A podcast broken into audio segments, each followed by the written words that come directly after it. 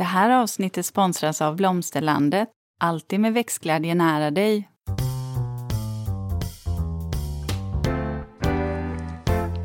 Välkommen till Ulrika och Lindas trädgårdspodd och det är jag som är Linda Kjellén, trädgårdsmästare. Och det är jag som är Ulrika Levin, trädgårdsdesigner. Eh, I dagens avsnitt så ska vi prata om två element i trädgården som, ja, men som kan ge både struktur och atmosfär eh, till våra gröna miljöer. Eh, nämligen bersåer och alléer. Eh, och vi kommer också ge tips på ja, men bra sorter, men också hur man kan använda sig av dem om man vill skapa en allé eller en berså i sin trädgård. För man behöver inte ha en jättestor trädgård för att få dit en trädrad faktiskt. Men man kan behöva tänka mm. igenom sitt val av träd faktiskt. Eh, Linda, yeah. vad har du gjort? Ja men du, nu är vi ju inne i juni och eh, sista maj då lämnade vi över nycklarna till vårt älskade hus. Till några andra som kommer älska det lika mycket som vi har gjort. Och ha lika många fina år i huset som vi har. Och jag ska säga en sak. Hade det inte varit för mig och min man, då hade vi aldrig kunnat lämnat över nycklarna till eh, det här huset till dem. Därför att eh, vårt hus, det skulle ju ha rivits. Så det var ju ett sånt här beviljat rivningslov på huset för 18 år sedan. Så att vi var, var de, ja, vi var de enda som faktiskt ville behålla huset. Aha. Så man kan väl säga att eh, hade det inte varit för oss då hade det inte varit något hus där som var från 20-talet. Men då måste ni ha gjort väldigt mycket med ert hus eller? Ja, det är därför det känns sådär att vi har släppt det. För att vi har ju liksom, vi har, vi har fingrat på minsta lilla nubb i huset. Ja, för jag tänker att om ett hus har ett beviljat rivningslov på sig. Oh. Och ändå, ja, men jag menar, det är ändå i en stadsmiljö, man brukar inte vara jätte... Alltså man håller i de där husen, man tänker ju ändå att man ska kunna renovera det. Mm. Då, mm. då känns det som att det måste ha varit ganska fallfärdigt. Nej, det var riktigt fallfärdigt, men det där visste ju inte... Jag och min man, vi kan ju vara lite naiva sådär, eller vi har ganska starka visuella bilder som vi ser, mm. och då ser vi inte verkligheten, vi ser bara hur det kan bli. Mm. Den är fantastisk den förmågan. Det är också en superkraft att ja, ha. Men, ja. men vet du vad? Då måste jag bara fråga dig. Om ni har gått igenom det här och ja. köpte ett ruckel först. Ja. Hur kan ni köpa ett 37 hektar stor gård som banne mig också var, var på den andra halvan av sin livslängd, kan man ju säga. ja, det var inte bara... Jag känner så här, man kan vara naiv en gång, Linda. Kan man vara det två gånger igen och dessutom gånger tio? I don't know. Nej, men, men, men vi, eh, ja men vadå, vi lyckades ju. Ja, det gjorde ni ju. Du ja. tänker så, att jag erfarenhetsmässigt. Så. Och så hade du glömt allt det där andra. Ja, men du vet, Eller så... är ni så lite sadomasochistiska oh. lagda? När det gäller ni... hus? Ja, ja, ja. kanske. Nej, men vi, jag tror att vi har en väldigt stor kärlek till gamla byggnader. Och någon måste ju liksom ta sig an dem. Någon måste rädda ja. dem. Ja. Så, att, eh, men det, så det är väl vad jag har gjort. Och sen håller jag ju på, apropå kärlek till växter, eller kärlek, kärlek till växter har jag ju också. Så att det är ju en stor utplanteringstid nu. Vi pratar sommarblommande lökar och knölar. Dahliorna och de har ju fått flytta ut nu. Har dina fått flyttat ut ännu? Nej, inte väntar än. Du in redan, väntar du lite till 6 juni eller? Jajamän. Ja, du har din sifferkombination. 666. Yes, den kör du. Den håller jag. Ja, nej, men jag har inte tid att vänta. Ja, det går inte. De måste ut. Ja. ja. ja Täcker med lite fiberduk så klarar de sig för frosten. Ja. Om det skulle dyka upp någon. Men du Ulrika, vad har du pysslat med? Eh, jag har faktiskt varit eh, ute på många rådgivningar nu och jag tänker alltid på det att det, det är lite skönare när det är eh, Det tar aldrig slut med rådgivningar. Nej, det är ju året om. Oh. Så. Eh, men det kan ju vara lite mysigare om man är i, i, så att säga, ska gå runt i trädgården. Det går faktiskt att köra rådgivning även vintertid. Ja. Så att säga. Det beror för, ju alltså, på. Att jag ställde den frågan var snarare så här, ja min säsong den går lite in i en pausläge nu. Lite så här viloläge när Jaha. vi kommer in i juni. Mm. Ja, lite slutet på juni. Mm. Sen är det ganska lugnt men det känns som att din bara fortsätter. Jag har ingen paus. Nej, du har ingen paus. Det är väl egentligen i december där. Mm. Eh, som, som det är lite lugnare. Nej, men, men jag har kört, och vet du vad? Jag har faktiskt eh, gjort eh, digitala rådgivningar Ah. eh, en del. Det gjorde jag ju, det började man ju lite med under pandemin också, men sen för att jag... Nej, men nu har jag fått en del via. Facetime då, eller de är ute i Ja, trädgården och Teams. visar? Och du Teams. går, du sitter hemma och tittar ut? Ja, ofta så är det ju designfrågor eller så kan det vara så här planteringsfrågor, förslag och sådär. Och det, det är ganska enkelt. Det kan man ju hjälpa till genom att fota eller att de Ja. har ritat upp eller att man har en tomtkarta som man kan titta på. Så att då har jag faktiskt kört digitala rådgivningar för det är ju jag får ju förfrågningar runt hela Sverige. Eh, och är det större uppdrag, absolut, då åker man ju dit. Men för en rådgivning om två timmar, då kan jag ju inte ha en restid, ah, sex timmar. Det, det säger sig självt. Men och så vill fakt- de ändå ha dig.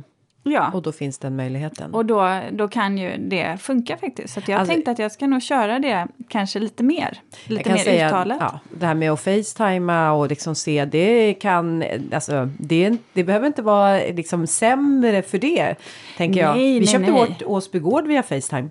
Jag var ju där på Facetime-visning. Ja. Ja, Ja, återigen. Ja. Ja, vet du vad? Jag plockar inte upp den bollen. nej, Vi bara, nej, det kanske var därför vi vågade köpa det, för Ja. jag såg inte egentligen hur det såg ut. Nej, nej, då hade man kanske funderat Ja. ett varv till. Ja. Men, eh, men ja, det går okej. ju framåt Ja. hos dig. Ja, det går Jo, framåt, nej, men verkligen. så jag har gjort Mm. det så att jag funderar lite faktiskt mer på att göra de här eh, kanske digitala rådgivningarna också. Det går ju superbra där och du vet man delar eh, på Teams eller digitala möten. Man kommer, Om man kommer tekniken långt. fungerar bara. Ja, den har vi ju ibland. eh, Den hade vi problem med förra, Ja. förra gången. När, eh, poddade. Ja, Ja. då eh, tror jag vi höll på i en timma ja. och lyckades inte lista ut det. Då blir man, och dessutom när man har en gäst med sig, då är det inte kul. Nej, Mm. nej. Men idag så är det du och jag och våran uppkoppling den fungerar. Den fungerar Du, ju alltid strålande. Ja, ska vi gå på ämnet? Ja, Ja. så här Linda, Mm. skulle jag vilja ställa en fråga till dig. När det gäller bersåer och alléer, vad, vad, tycker, vad tycker du om dem? Dels som element, men också har du, har du, kop, alltså har du några minnen kopplade också till det mer på ett personligt plan? Alltså vet du, när jag tänker på bersåer då får jag så här eh, nostalgiska sommarminnen av citronsockerkaka och hallonsaft med min farmor. Eller hur? Du, känner du, känner Ja. du eh, och dofterna och... Jag har samma sak i en hammock faktiskt. Stod Ja! i syrenperson där hos min eh, mormors bror. Ja. Det tyckte jag, det var ju den enda, det enda som liknade en gunga liksom. Som man kunde ja, ha i just det här, någonting som var i skugga. Ja. Det, lite vil, en viloplats. För min, alltså nu Ulrika, om du inte visste det så har jag skrivit en bok som heter Konsten att skapa trädgårdens rum. Jo, det vet jag. Ja, ja, det vet ju du. Och då, eh, den boken har jag dedikerat till min farmor. Därför att min farmor hade just en berså i sin trädgård. Där hon bjöd bjöd mig och min bror på just citronsockerkaka och hallonsaft när vi var på besök. Och då, alltså, ja det var någonting med det här omslutande rummet, de här höga syrenerna och täta lövverket som liksom skapade det där, ett skyddande rum som eh, eh gjorde oss liksom trygga där innanför. Och eh, då har jag tänkt mycket på att jag redan som sjuåring faktiskt hade mitt första sinnliga möte med ett trädgårdsrum. Och någonstans så försöker jag hela tiden återskapa det här trädgårdsrummet. Alltså när jag skapar min, har skapat min förra trädgård får jag ju säga nu. Så har nog det hela tiden legat lite i det undermedvetna. Att jag vill, jag vill ha det här ombonade rummet precis som min farmors berså. Och det är ju det här som är speciellt, för så funkar vi ju människor. Det visar ju forskningen också, att vi tycker ju om det här som, som omsluter oss. Det här eh, där man kan vara i lugn och ro samtidigt som vi också behöver ha de här öppna vyerna. Och det är väl det, är det jag kan tycka om med en berså. Att du har en kontrast. Ja. Det vill säga att du har något, ett rum där du kan vara mer för dig själv, där du känner att här, handlar det om vila, det handlar om stillhet. Ja. Medan man då, eh, och man avskärmar sig från, eh, från intryck egentligen. Medan när man kliver ut ur person så öppnar man upp för intryck eller för en annan vi. Ja. Eller för möten. ja. Eh, Så det kan jag... Ja, jag Och vet du vad jag tänker på då? Jag tänker på i skogen. För när vi är ute och tar liksom promenader i skogen så går vi där och vi, vi är sådär omfamnade utav eh, liksom granar och liksom alla dessa träd. Det är lite mörkt och stigarna. Och sen kommer man ut på de här gläntorna där solen skiner. Och det känns, så här, det, det, det känns lika tryggt att komma ut ur den där gläntan som det var att gå in i skogen. Men att man får ett helt annat eh, ljus. Så att den, det behövs. Och jag tänker också på, bara koppla an till vad du sa att eh, det här rummet som en berså är att man går in där och kan vara lite fokuserad och gå in kanske i någon form av eh, egen, eh, egen värld, egen tid. Så måste jag nog säga att jag tror att bersåer har jag en känsla av att det blir mer och mer populärt nu i och med att vi kanske lever i en väldigt stressad värld och tillvaro. Att får hjälp till att så här, okej, nu ska jag försöka hitta en plats där jag kan få lite kontemplation. Men det är som en vuxenkoja. Ja, det är en vuxenkoja. Så, så, så tänker jag, just när det gäller bersåer. Eh, men sen när man pratar om alléer, jag måste ju säga att jag älskar alléer. Jag, eh, träd på rad. Ja, träd, Eh. vad är grej? Alltså, eller hur? Ja, Träd på träd rad. på och, man, rad. och man blir så här, åh, jag kan också tycka att träd på rad är jag menar, det finns ju så många trädgårdar som har försvunnit. Alltså, och, som, och nu pratar vi inte så här slottsträdgårdar, herrgårds... De finns ju oftast kvar och kan vara historiska koppling, eller kopplingar till historien. Men i våra trädgårdar, alltså privata, mindre eller på landsbygden så har ju liksom kopplingen till historien försvunnit. Men så står de där träden där Ja. och man bara, här är det någon som har planterat och tänkt till. Och det finns i... eh, Och just det där att, man har, att de är så skulpturala, det är ett element, det är en form som kan te sig olika beroende på om, om det är på sommaren eller på vintern, beroende på vilken typ av träd du har använt. Du kan få en skuggbild ner på marken. Som är, du kan få det här behagliga, bara vandra eh, genom ett lövtak. Jag tycker de är så de, de påverkar ju hela liksom upplevelsen och uppfattningen av gaturummet eller landskapsbilden för den delen. Och jag gillar ju det framförallt även i privata trädgårdar för man kan få sin allé även, Även i en privat i en trädgård. privat trädgård, om man har en liten trädgård.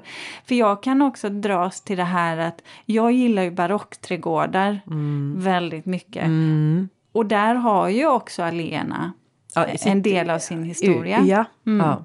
Ska vi komma in på det, Linda? Ja, det det kan vi finns ju faktiskt historia både kring alléer och bersåer. Ja, ska vi börja med eh, Alena? Ja, kan vi göra. Eh, då skulle jag vilja säga så här att Alena, eh, de har ju ett väldigt... ehm, Eh, alltså vi, måste, vi måste gå väldigt, väldigt långt tillbaks i tiden. Eh, och vi behöver liksom gå hela vägen bak alltså 3000 år tillbaks. Och då hamnar vi någonstans eh, eh vid eh, liksom Egypten till och med. Eh, och i Egypten så, um, även i Grekland, och, alltså det, man kan väl säga att det var det här nya eh, nya folket höll jag på att säga, men alltså där civilisationen nästan liksom startade på ett sätt. Eh, och där eh, så byggde man, eller planterade man alléer och det gjorde man ju egentligen för att solen gassade så eh, väldigt så att man behövde skapa eh, egentligen eh, skugg eh, skuggande nästan som tunnlar för folket att kunna liksom gå i utan att man fick eh, ah, solsting. så att, eh, fanns, då fanns det ju ingen AC. Nej, det fanns ju ingen AC. Så Nej. att det här var ju liksom en väldigt viktig funktion med Alena.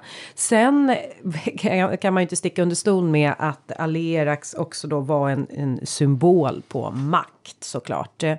Men, eh, men som sagt 1500 år före Kristus. eh, så började de första. Sen eh, var det ju så att till Sverige så kom alléerna runt 1600-talet. Och då är vi inne på den där tidsepoken som du, du vurmar för. Mm. Nämligen barocken och rokokon. Ja. Mm. Ja.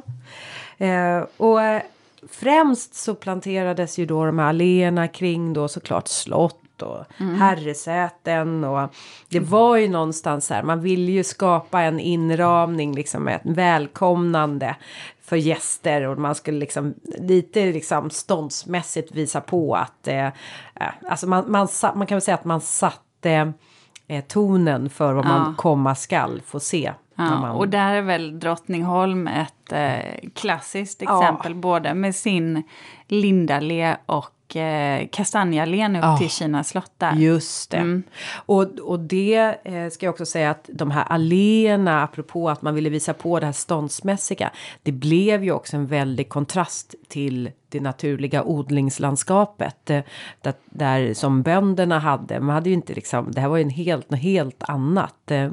Så att, eh, men det var ju också precis som vi pratade om barocken och rokoko att ehm, Eh, Eh, i Europa och i Frankrike, Italien så eh, jobbade man ju liksom med alléer och just ordet allé det har ju sitt ursprung och betyder att uh, en gång eller att man går. Uh, är det allé, allé, allé. Mm. Ja, det är väl franska. Även Bersot, nu ska vi inte komma in på det, men, men även Bersot är, är väl av ja, franskt mm, ja, ursprung? Jag kommer på vad mm. Bersot har Absolut. för ja, Absolut. Ja, eh, men Um, så att det var ju, och sen så kan man ju säga så här, även högre upp i landet i Sverige så ville man ju ha sina alléer. Och uh, vi kommer ju prata om uh, vanliga alléträd, men kommer man norrut så då tänker jag på en allé som jag, ja, jag tror är väldigt fotograferad och det är ju Björkallén som är ner mot Hildasholm uppe i Leksand. Här var ju också ett väldigt ståndsmässigt eh, hus som byggdes och det är klart att det skulle vara en allé men där fick man då istället välja då eh, björkarna istället. Och eh, annars eh, när bönderna kan började och, och plantera alléer så var ju det kanske snarare för att man skulle också ge djuren mat. Alltså man eh, eh, tog ju och skördade eh, fjolårets grenar på eh, hamlade dem på våren gjorde man ju. Mm. Och, eh, och det är också så här. Eh, det, i städer idag så när man har alléer så är det klart att de, där behöver man ju beskära dem och forma dem till. Mm.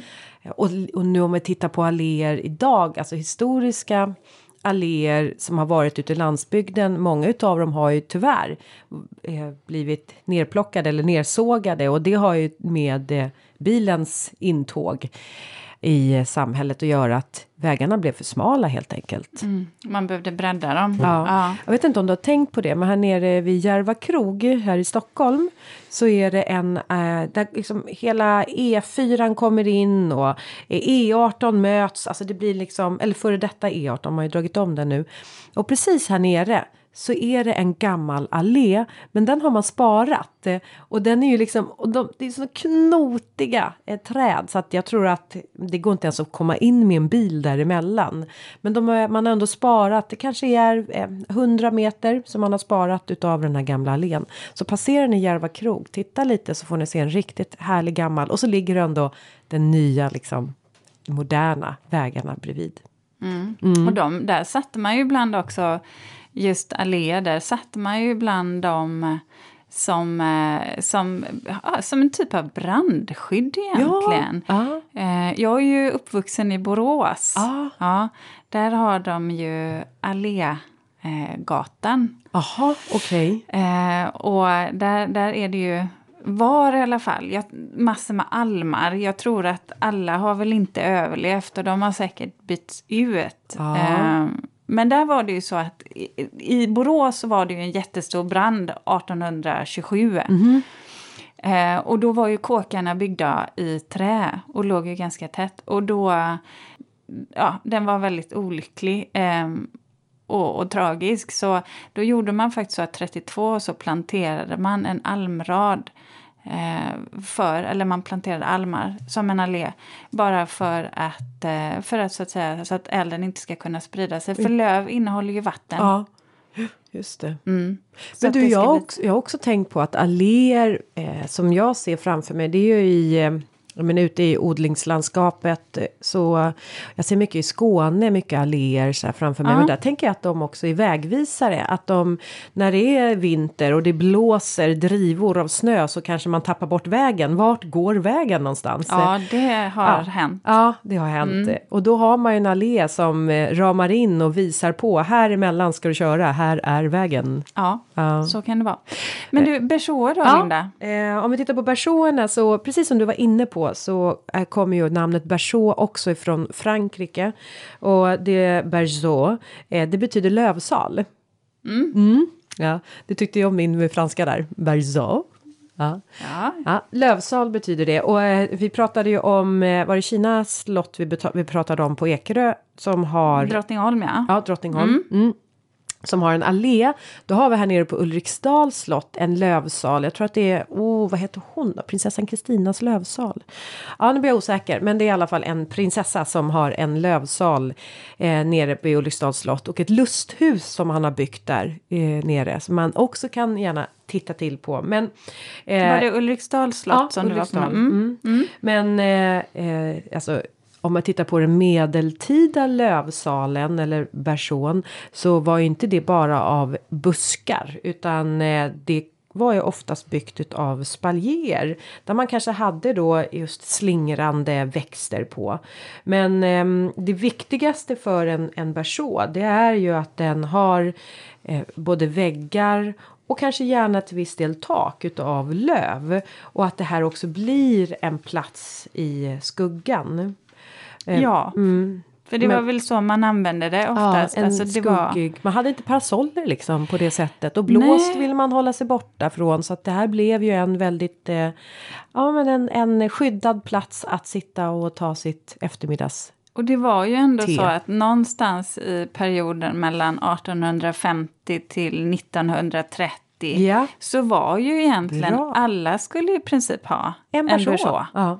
Det var så att säga, om det var ett element Ja, som i- man skulle ha i sin trädgård så var det en berså. Ja, för sen på 30-talet då händer det någonting. Men det är väl att vi kommer in i en ny tidsanda. Det är liksom det gamla. Ja. Det blev omodernt. Och, eh, man, eh, jag tänker också på att eh, mycket av trädgårdarna kanske blev även egna hemsträdgårdar. Och det skulle odlas och sen skulle det vara funktionalismen skulle in. Och, och där försvann ju de här bersåerna. Ja, de kan ju ta lite yta också för jag tror att historiskt så, så pratade man väl om en radie som kanske skulle vara på en två och en halv till tre eh, meter. Det Ja. blir ganska mycket där om du pratar radien då. Ja, Eh, det blir ju annat i diameter där. Ja. Då pratar vi 5-6 meter i diameter. mm, Det, är ganska, det är ganska stort. mm, Och det man ska tänka på det är ju att en allé behöver ju faktiskt inte vara cirkulär eller elliptisk. Det finns ju fyrkantiga alléer också. ja. Eller alléer, Alléer. fyrkantiga bersåer ja menar jag. Ja, jag Så att förstår. den behöver inte vara rund. Eh, och inte historiskt heller utan det kan vara både en rektangulär eller Mm. fyrkantig.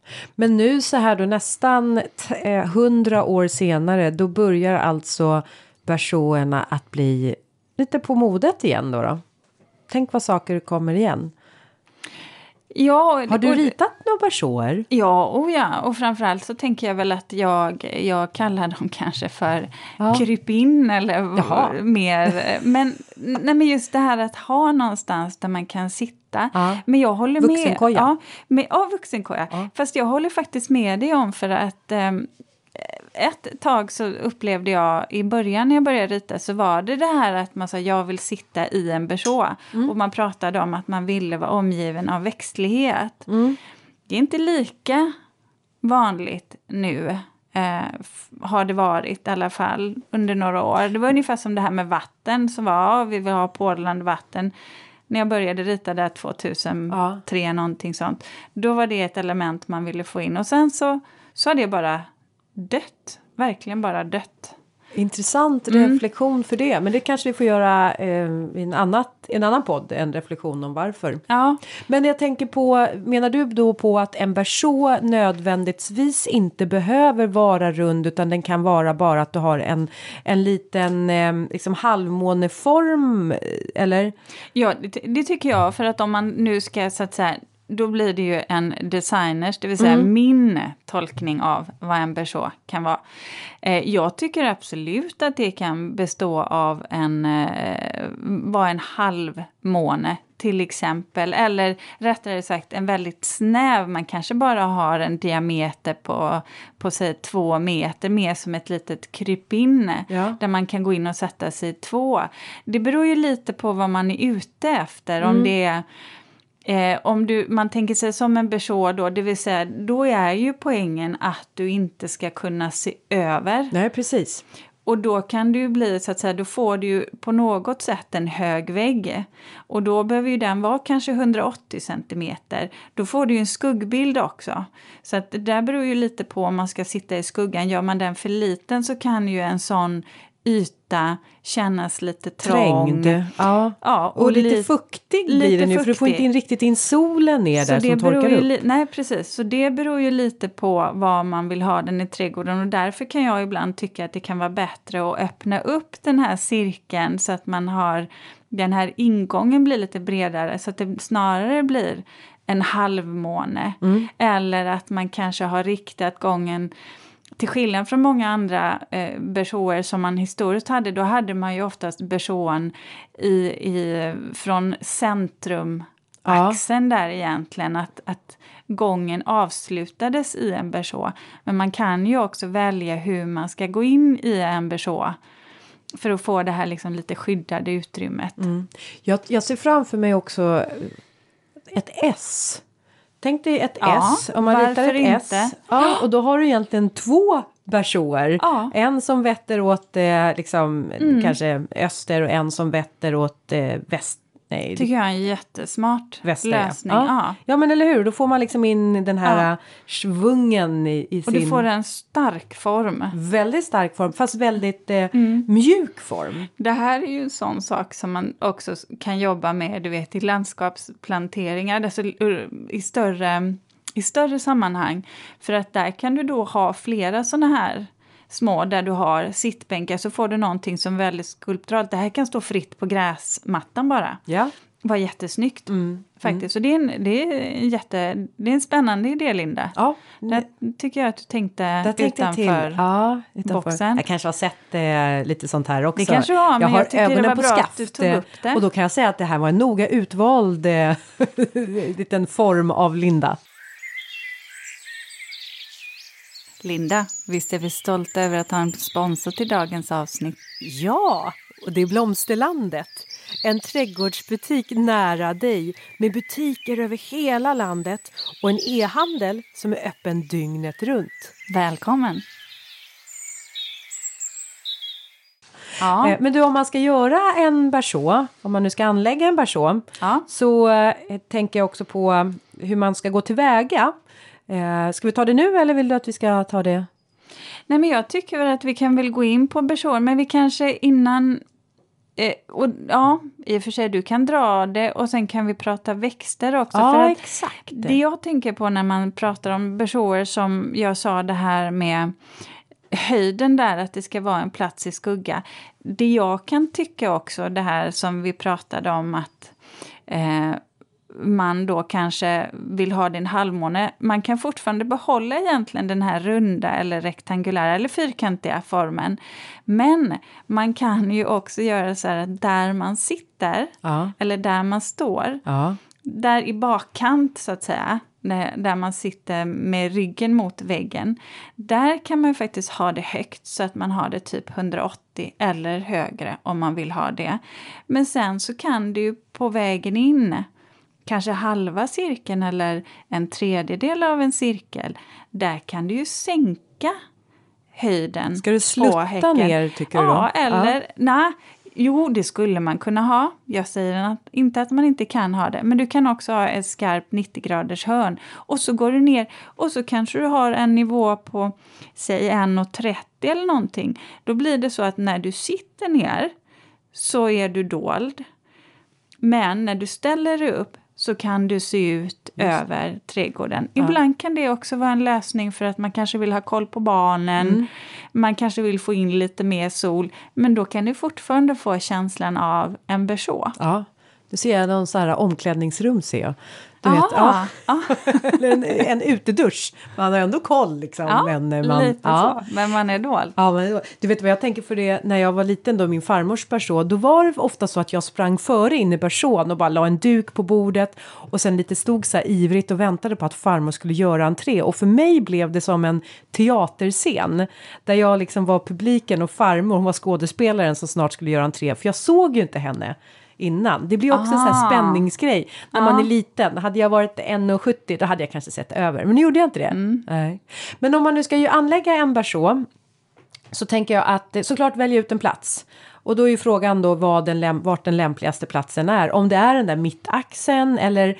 Alltså nu bor ju vi då i en jättestor mangårdsbyggnad och man vill väl kanske inte ha... Man vill ju att bersån ska ligga en liten bit från huset. Eh, men den ska ju ändå ligga hyfsat central. Eh, jag tänker att man istället för att man har en flygelbyggnad som ligger där så kanske man kan anlägga en berså direkt ut till vänster. Så här, bara. Ja.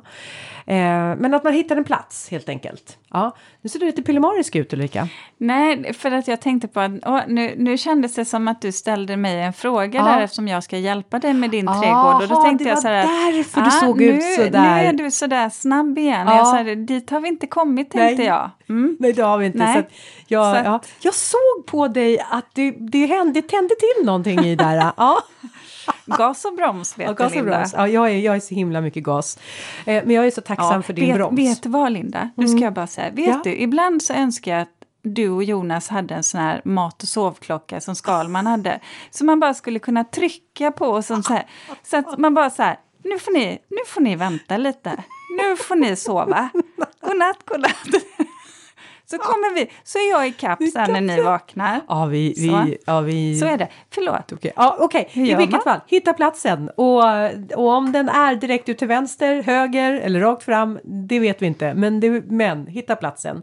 Sen handlar det om att mäta upp ytan. Hörde du vad jag sa Ulrika? Mäta upp ytan!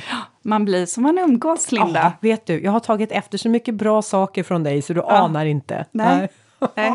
Ja. Ja, ehm, då skulle du säga, det har jag gjort från dig också Linda. Jag eh, går mer på magkänsla. Jag tänkte jag ska inte avbryta dig igen. Ja, Mm, ja, så att du det ska få berätta fint, klart. fint dig. Men ett sätt att faktiskt, om man nu ändå vill ha som en halvcirkel eller om man nu vill ha en, en rund berså. Det är ju liksom klassiken. Ta fram en pinne, sätt ett snöre på, ställ dig i mitten och sen så har du, ni kanske ja, antingen sätter du fast pinnen eller också är ni två som gör det här nu och så går den andra runt med den här snöret och då får du ju en jättefin liksom form och så kan man öka, minska så här på måttet beroende på hur stor berså man ska ha. Eh, så att det här är väl, och då ska man ju också tänka på, precis som du sa, att här måste man ju redan vara medveten om vilket växtval man gör så att man mäter kanske innermåttet, att det liksom, och då måste man ju räkna på det hur pass breda de här växterna blir. Vilken, vilken typ av möblemang ska du ha? Det ska du ha som din farmor? Mm. Ja. En, en kanske matgrupp för fika eller någonting eller är det bara en fåtölj eller två? Ja. Eh, eller en hel middagsgrupp? Precis, eh, och likadant, då kommer vi också ner till vad ska det vara för material på marken.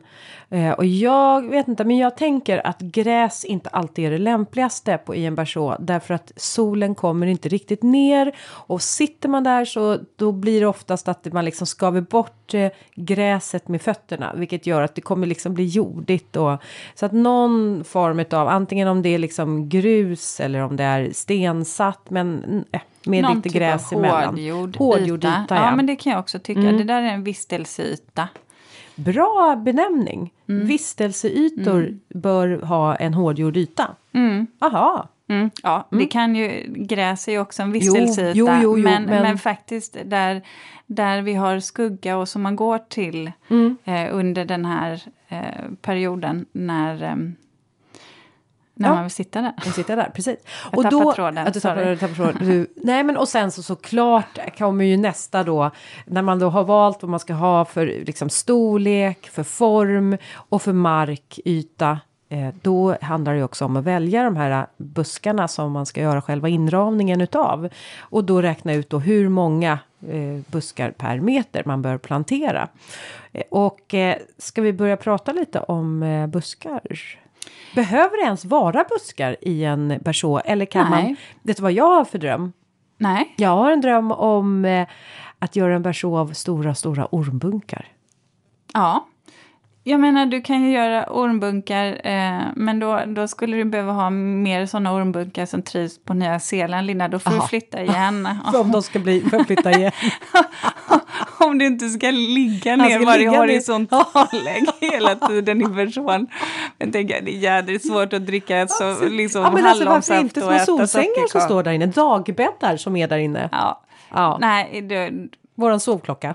Ja, nej. Släng ja. in oss i person Ulrika när du vill få tyst på mig och Jonas. Ja, nej, men vet du vad? Jag Nej. tänker, jag, nej, jag tycker inte att det behöver vara buskar. Jag, höga gräs, du har ju bambu, det är ju för en buske. Men jag kan också tycka, du nämnde ju det i början, alltså spalier, nät med klätterväxter. Varför inte? I en liten trädgård där du har begränsat med utrymme, ja då kanske du måste jobba med nät eller med trä och sedan jobba med klätterväxter. Däremot så, och då kan man ju göra liksom en modern berså.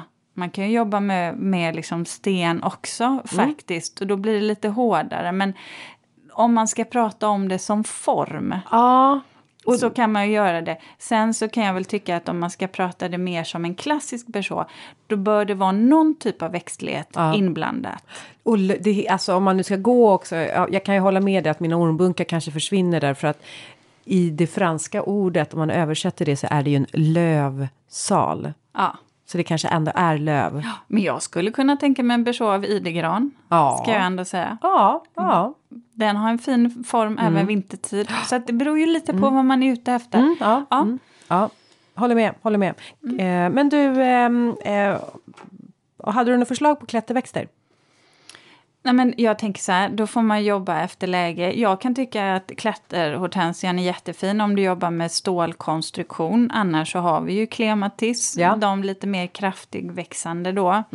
Men jag menar humle funkar ju, pipranka om du vill ha det lite mer... Kanske? Ja, det beror ju, då får man ju snarare titta på läget skulle jag titta Ja. tycka.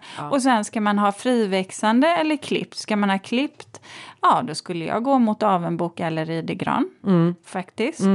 Om jag fick välja. Det finns jättefina sådana bersåer vet jag i Enköpings parker. Ja. I eh, Drömparken där. Mm. I just eh, eh, av en bok. Ja, men det är ju en, alltså det är en sån tacksam växt. Ja. Den är så frisk. Faktiskt. Ja, så, men och syrenerna då? Om vi ska prata om syrener som ändå är det klassiska. Har du några förslag där? Eh, jo, men då, det har jag ju. Ja, det är klart. Eh, du, jag tycker ju eh, Beauty of Moscow är Ja, just det. Mm. fin. Eh, den tycker jag är jättefin. Sen har vi ju den eh, Norrlandssyrenen. Ja, vad heter den då? Norrfjärden E. Norrfjärden E. Mm. Den går ju upp till zon 6. Ah, Så det, det tycker jag, det är en fin buske där. ja. Eh, Friväxande, så det där blir ju Ja. ganska breda bersåer. Då Ja. får man ju ha med sig det när man... Ja, och där kan man ju välja lite syren efter. Vissa blir ju också eh, väldigt höga medan andra som eh, Beauty of Moscow kanske håller sig på 2-3 meter. Mm. Men den, kolla in den för det är en fantastiskt Ja. Mm. fin syren. Eh, blommorna som är lite, så här, lite pärlemor, rosa, vita och doftar jätte, jättegott. Åh, gud ja. Faktiskt. Det är deras tid snart här nu. Ja. Mm. Ska vi prata alléer? Ja, men nu måste vi hinna prata alléer. Ska Ja. vi göra. Allé, allé, säger Ja, vi då. precis. Ja. Ja. Eh, du, eh, det, här, det här är ju verkligen... Kan man säga så här? Blir det en allé om det bara är en rad med träd? Ja, Blir det det, då? Jag trodde ja. allé, själva Nej. begreppet var att det måste vara två. Nej. Nej. Eh, Allé är räknas som rad av träd. Men däremot finns det ett magiskt antal, Linda. Jaha! För det måste vara minst fem träd i rad. Är det under fem träd, då räknas det inte som en allé. Då är det bara träd på rad. Då är det bara träd på rad. Jaha. Mm, där går gränsen. Ja, men vad bra, då har vi någonting att förhålla oss till. Ja. Ja, På Åsby har jag, jag har ju massa lindar som står på rad. Det här Ulrika får du förklara för mig. Ja det är en lindallé. Ja, ja det måste det ju vara då. Ja, du har då- ju träd på rad. Jo, det är fler än fem. Ja. Det är säkert, jag har inte räknat, måste jag Har räkna? du koll på biotopskyddet då, Linda? Biotop... Skyddet? Nej, men nu För du har ju haft besök av Länsstyrelsen, Har eller jag- hur? Ja, men det var för stallet. Ja. Ja. Så här är det nämligen. Jaha. Att jag, det finns någonting, våra alléer är skyddade. Eh, faktiskt, och det här tror jag gick igenom, eh, ah, var det 94, 95? Ja, jag ska låta det vara osagt, jag har inte koll på årtalet. Men det finns faktiskt regelverk kring det här eh, och man får absolut inte plocka ner alléer eh, hur som helst. Utan det här är jätteviktigt att ha koll på. Eh, för att de är alltså skyddade enligt eh, biotopskyddet där. Och det innebär att du kan inte heller bara plocka ner en lind, Linda, om du skulle vilja det. Nej, det vill jag ju inte, men vad Nej. intressant att höra. Ja. Nu fick helt plötsligt den här, de här lindarna en ännu högre värde. Ja, och det här handlar ju inte om... ehm, Det handlar inte bara om det här att det är ett biotopskydd för den, alltså de lindarna, för linden som släkte. För då kan man ju tycka så här att om nu någon lind blir sjuk så kanske du måste ta ner den och sen ska du återplantera. Då kan man ju tycka att ja, då ska det vara en lind som sitter där. Men biotopskyddet är till för att man tänker på den biologiska mångfalden, alltså det vill säga inte bara trädet i sig, utan alla arter som lever i trädet kanske, eller runt om trädet. Så att det där är väldigt viktigt och då tittar man på livsmiljön som finns runt omkring också. Så att... Eh, Men har Länsstyrelsen kontroll på vad det finns för alléer? Det finns drönare till Ah, exempel. ja, Eh, det här ska man ju hålla koll på själv naturligtvis om Mm. man äger det. Äger man mark eh, och du vet kanske vill ja, omvandla den sen.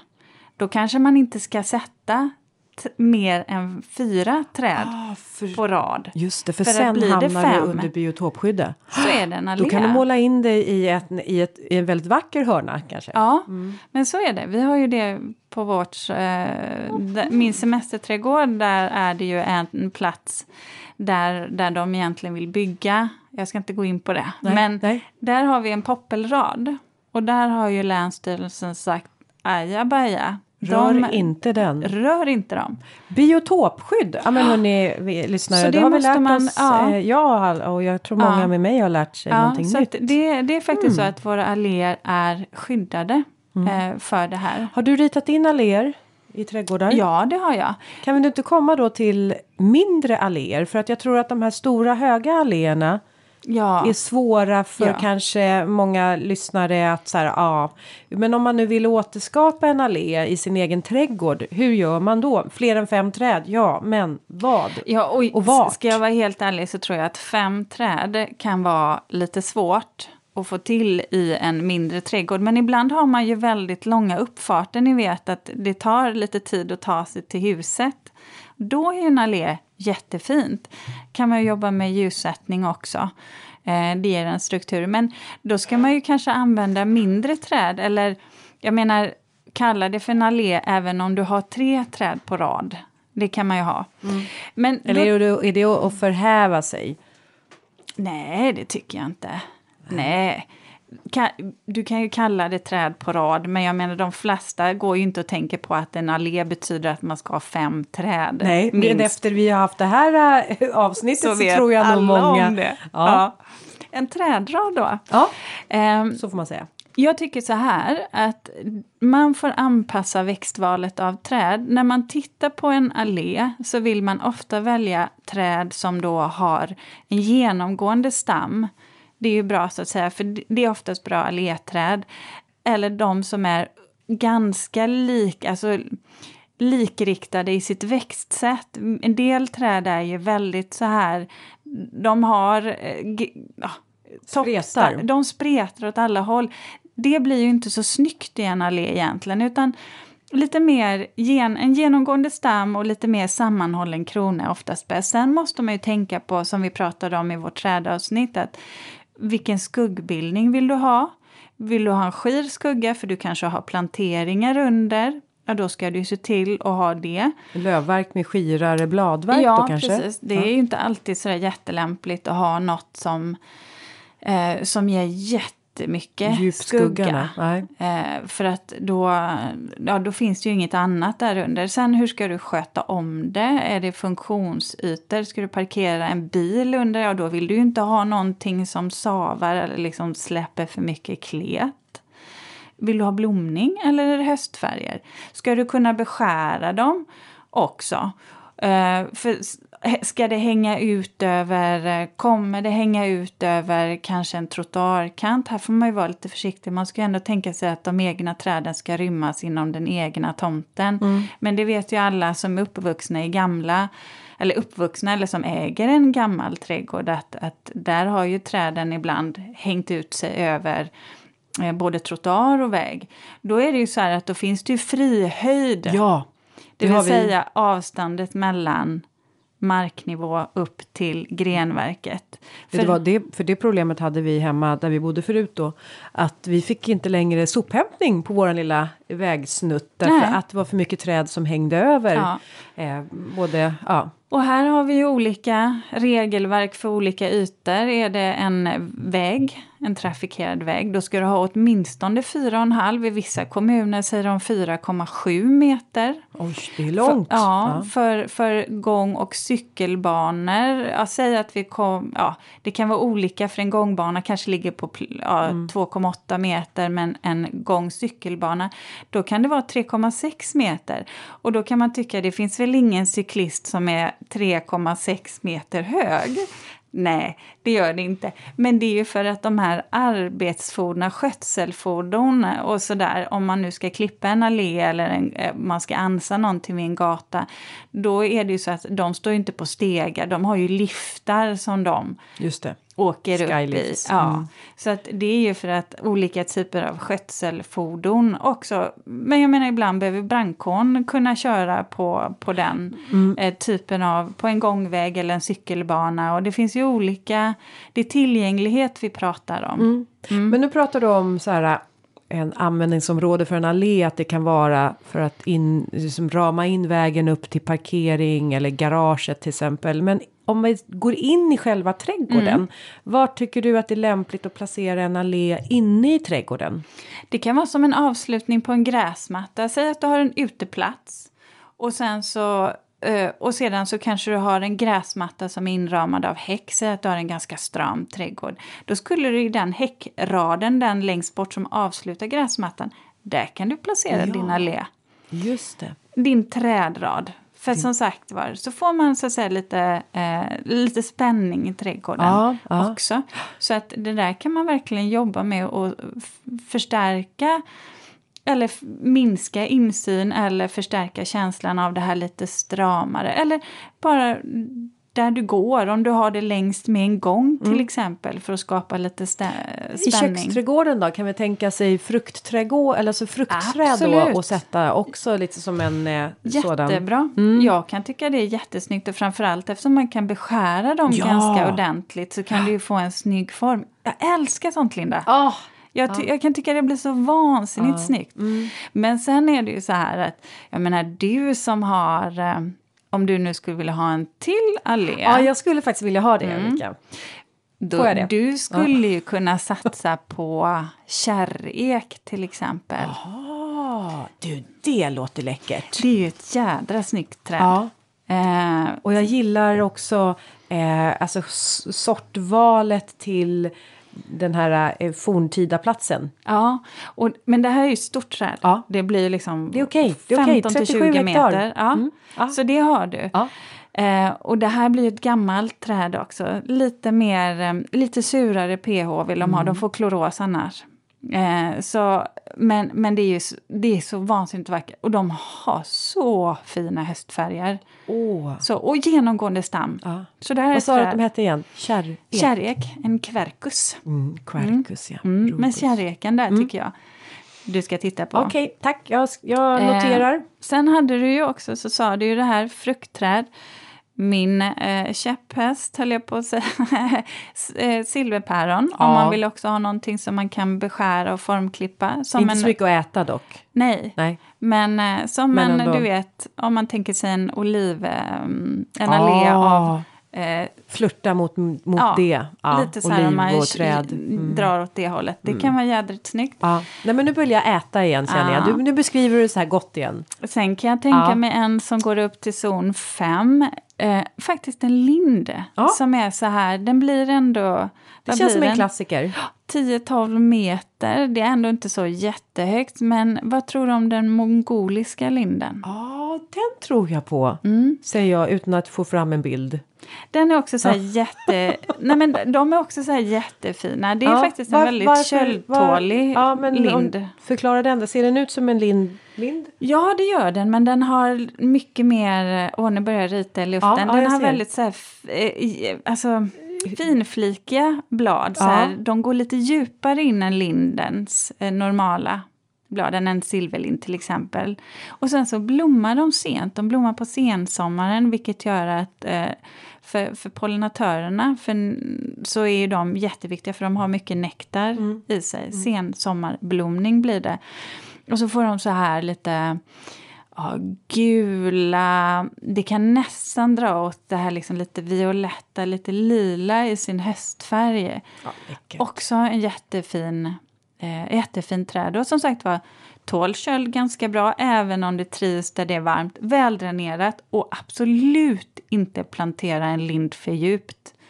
De är super, super känsliga för det. Vi pratade om det med körsbär också. Mm, precis. Här måste man ha koll, eh, så man inte sätter dem för djupt för då kommer de inte trivas. Och den där kudden kanske i botten, Och rotkudden. absolut inte styv lerjord. Nej.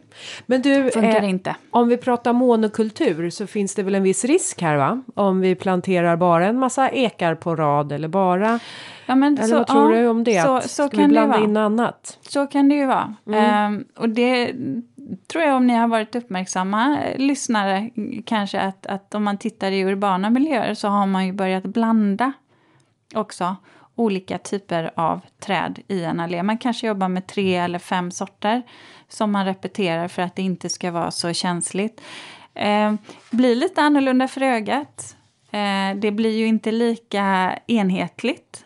Eh, så det där kan man ju tycka vad man vill om, men det är ju ett sätt att jobba med. Och sen är det ju också så här som, som jag glömde att nämna där när vi pratade om eh, alléer, eh, förutom den magiska siffran 5 så är det ju så att allé räknas, då är det bara lövträd som räknas. Ah, Inte barrträd. Sen tycker jag så här. mm. det är vad klart, heter det? Då heter det något annat kanske? Ja, då är det inte skyddat av Nej, biotopskyddet. nej, nej.